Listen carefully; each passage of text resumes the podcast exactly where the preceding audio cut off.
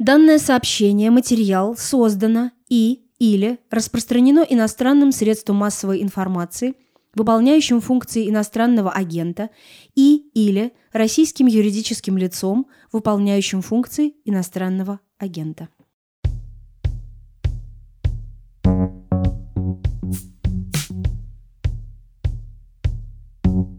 Привет! Это Deadline, подкаст «Медузы» про то, как профессия репортер превратилась в запрещенную профессию, читателей в подписчиков, а это заметка в данное сообщение. Меня зовут Артем Ефимов.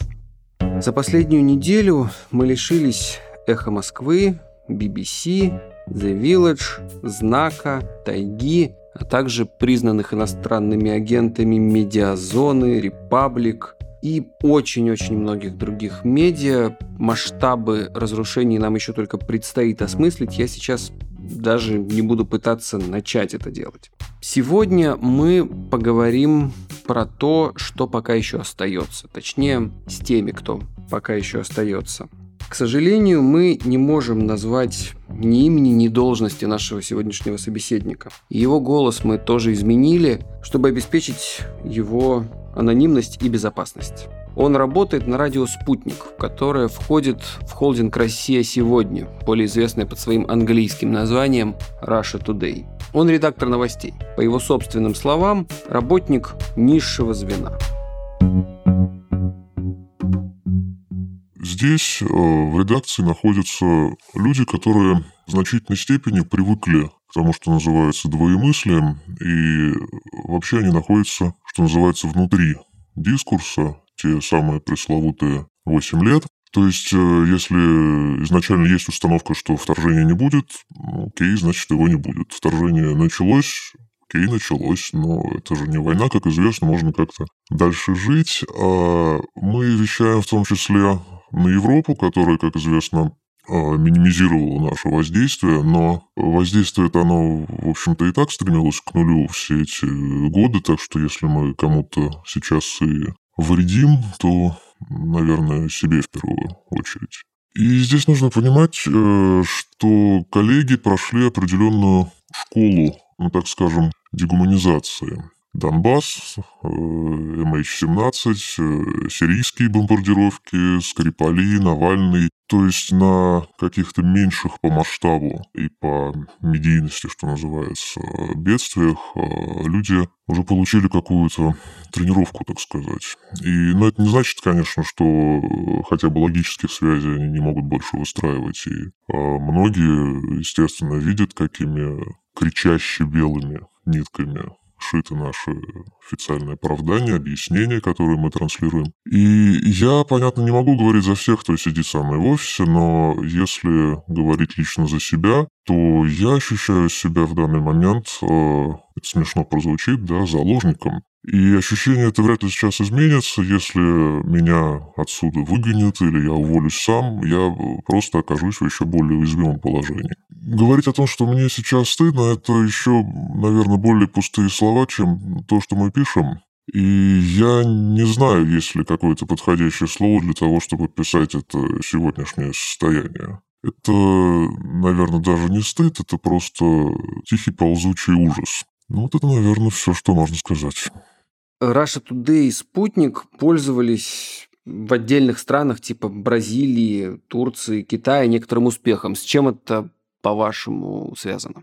Мне, честно говоря, с своей позиции очень сложно как-то это объяснить. Я могу только, ну, предположить, конечно, что все эти годы мы занимали, так скажем, позицию декларированной какой-то альтернативы тому, что называется мейнстрим новостной мейнстрим, то есть позиционировали себя как организация, которая предполагает, соответственно, альтернативный какой-то голос, альтернативное видение. Ну и вот, возможно, этого было достаточно. А сейчас, вот в связи с специальной военной операцией, были какие-то директивы, установочные летучки, что-то вот, какие-то распоряжения про то, как надо ее освещать?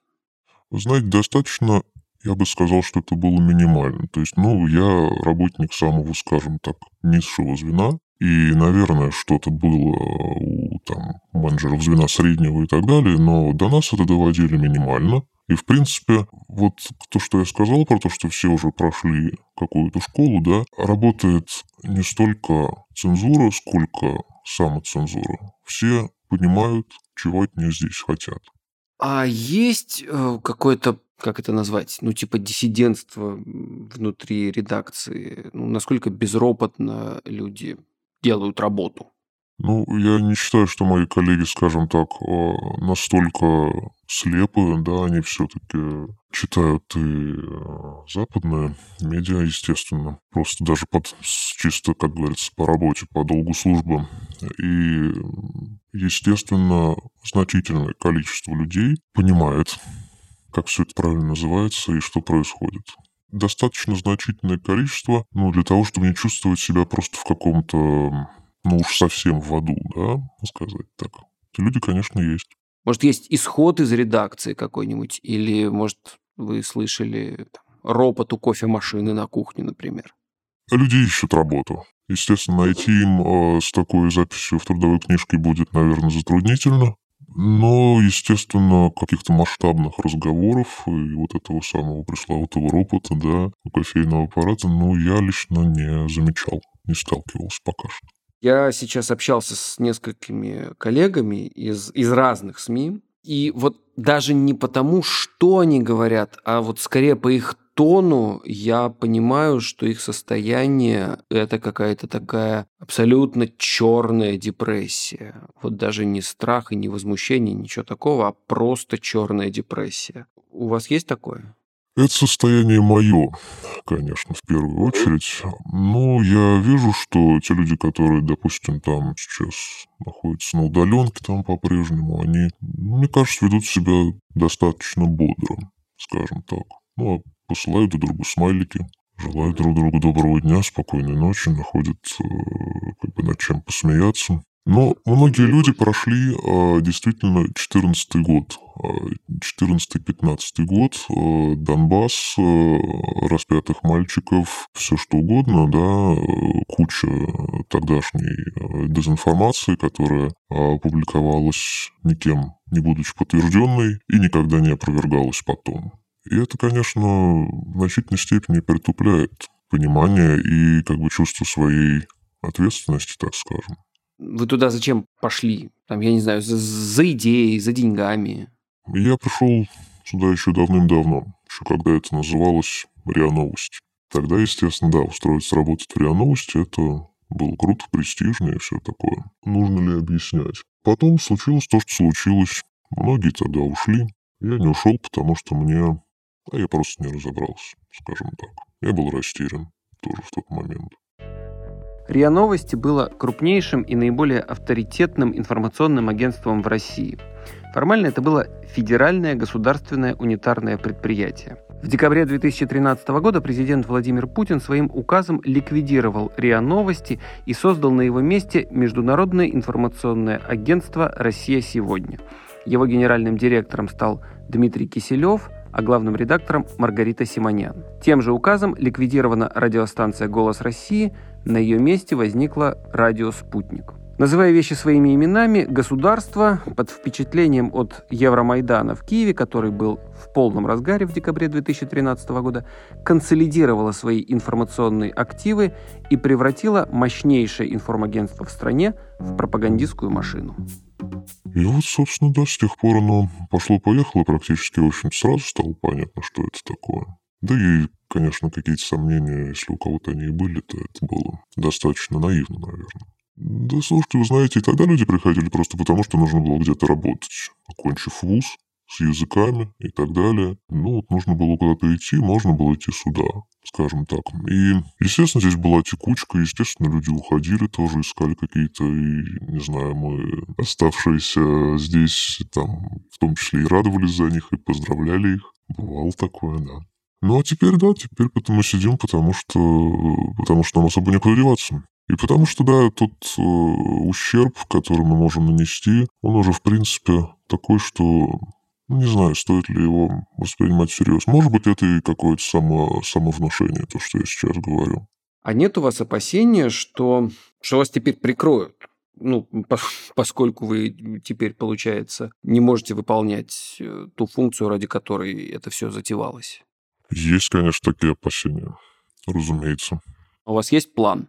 Ну, лично у меня скорее нет, чем есть. В целом, все это всегда было замешано на противостоянии тому, что говорят условно BBC и CNN. То есть, если они топят за это, то мы будем топить против, и, собственно, ровно наоборот. В том, что касалось там, ну, Трампа, это была вообще такая достаточно сложная история, потому что, условно говоря, когда Трамп э, принял свой, там, один из первых своих этих антииммигрантских законов, его Например, было не положено называть а у нас э, что, тем, что он антииммигрантский, а нужно было обязательно настаивать на том, что он антитеррористический. А, ну, собственно, это когда был запрещен въезд гражданам из нескольких стран, там, из Сирии, из Ирака, например, я уже не помню остальные. Ну, это в какой-то степени просто такое, что ли, иезуитству, да, типа, а он же так, собственно, называется, то есть называем его официально. Если есть какое-то удобное официальное название, то оно берется на вооружение, и как бы к этому придраться можно, естественно, с какой-то этической точки зрения, но формально довольно сложно.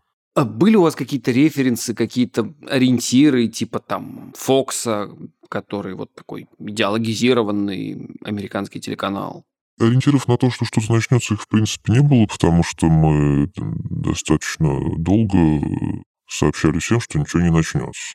Что особенно там в последние, собственно, дни накануне, когда а, Украина имела, скажем так, неосторожность заявить, что мы не видим признаков близящегося вторжения, а мы вот, собственно, должны были, естественно, это подхватить и всем рассказать, что даже если Украина не видит, то как же вообще может что-то произойти.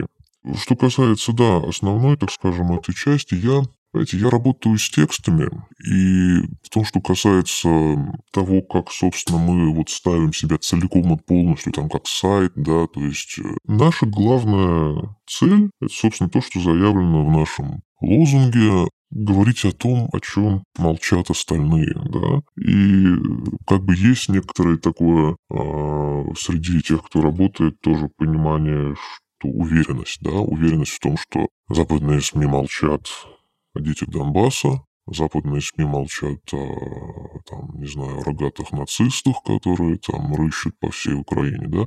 Люди проникаются этим. А не потому, что до них все это постоянно как-то доводит и так далее.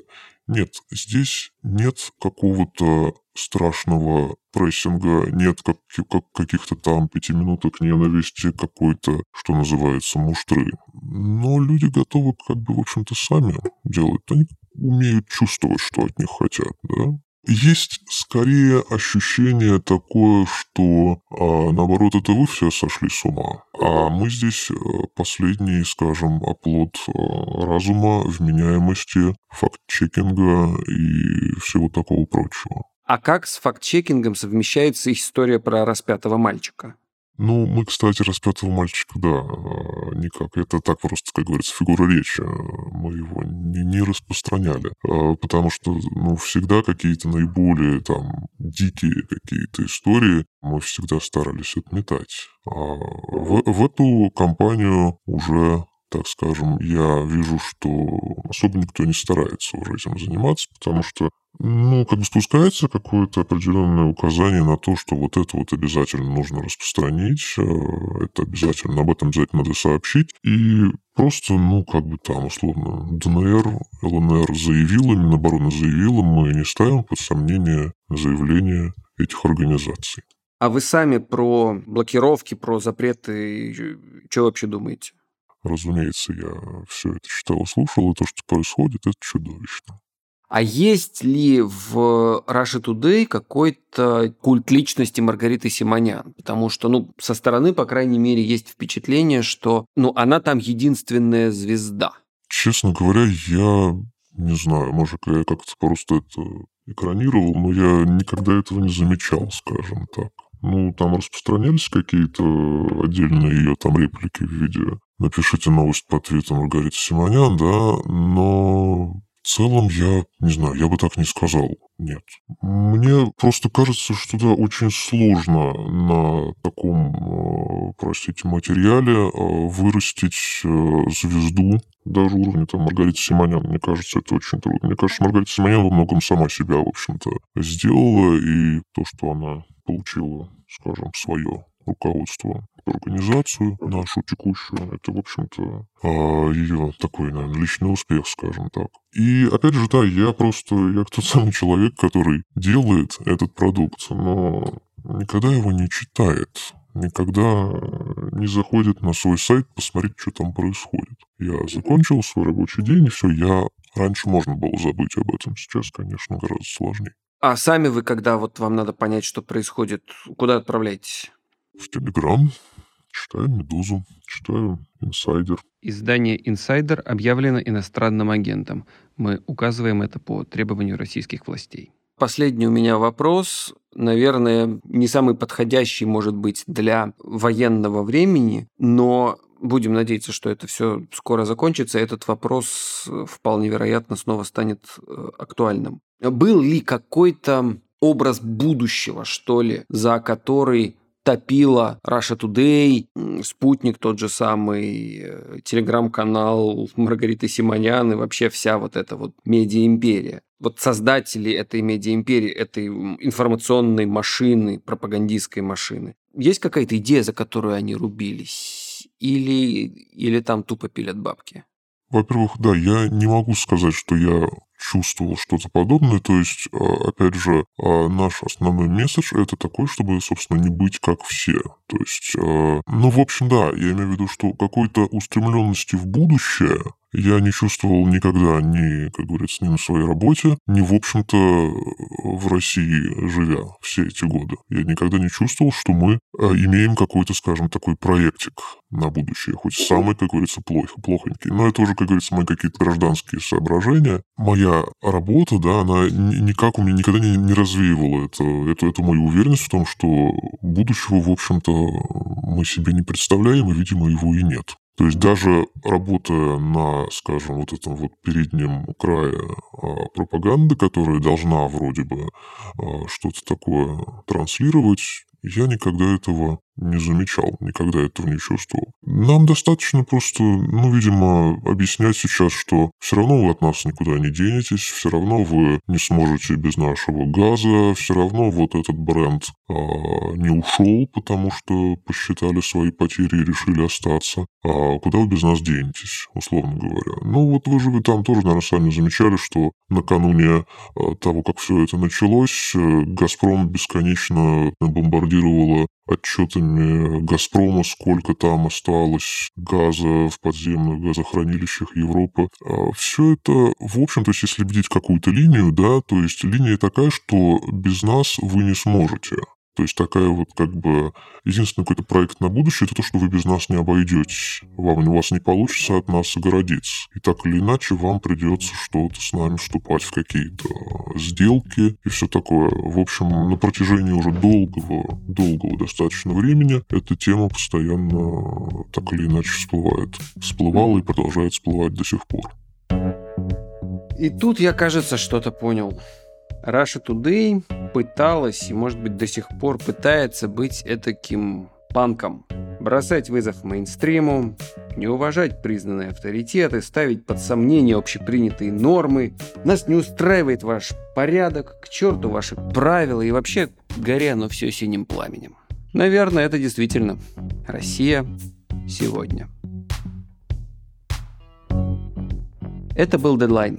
Данное сообщение создано автором и ведущим Артемом Ефимовым, редактором и продюсером Анной Филипповой, композитором Виктором Давыдовым, звукорежиссером Сергеем Скурту и распространено «Медузой». Скачайте наше приложение, это хороший способ продолжать нас читать и слушать, несмотря на блокировки. Счастливо и миру мир! thank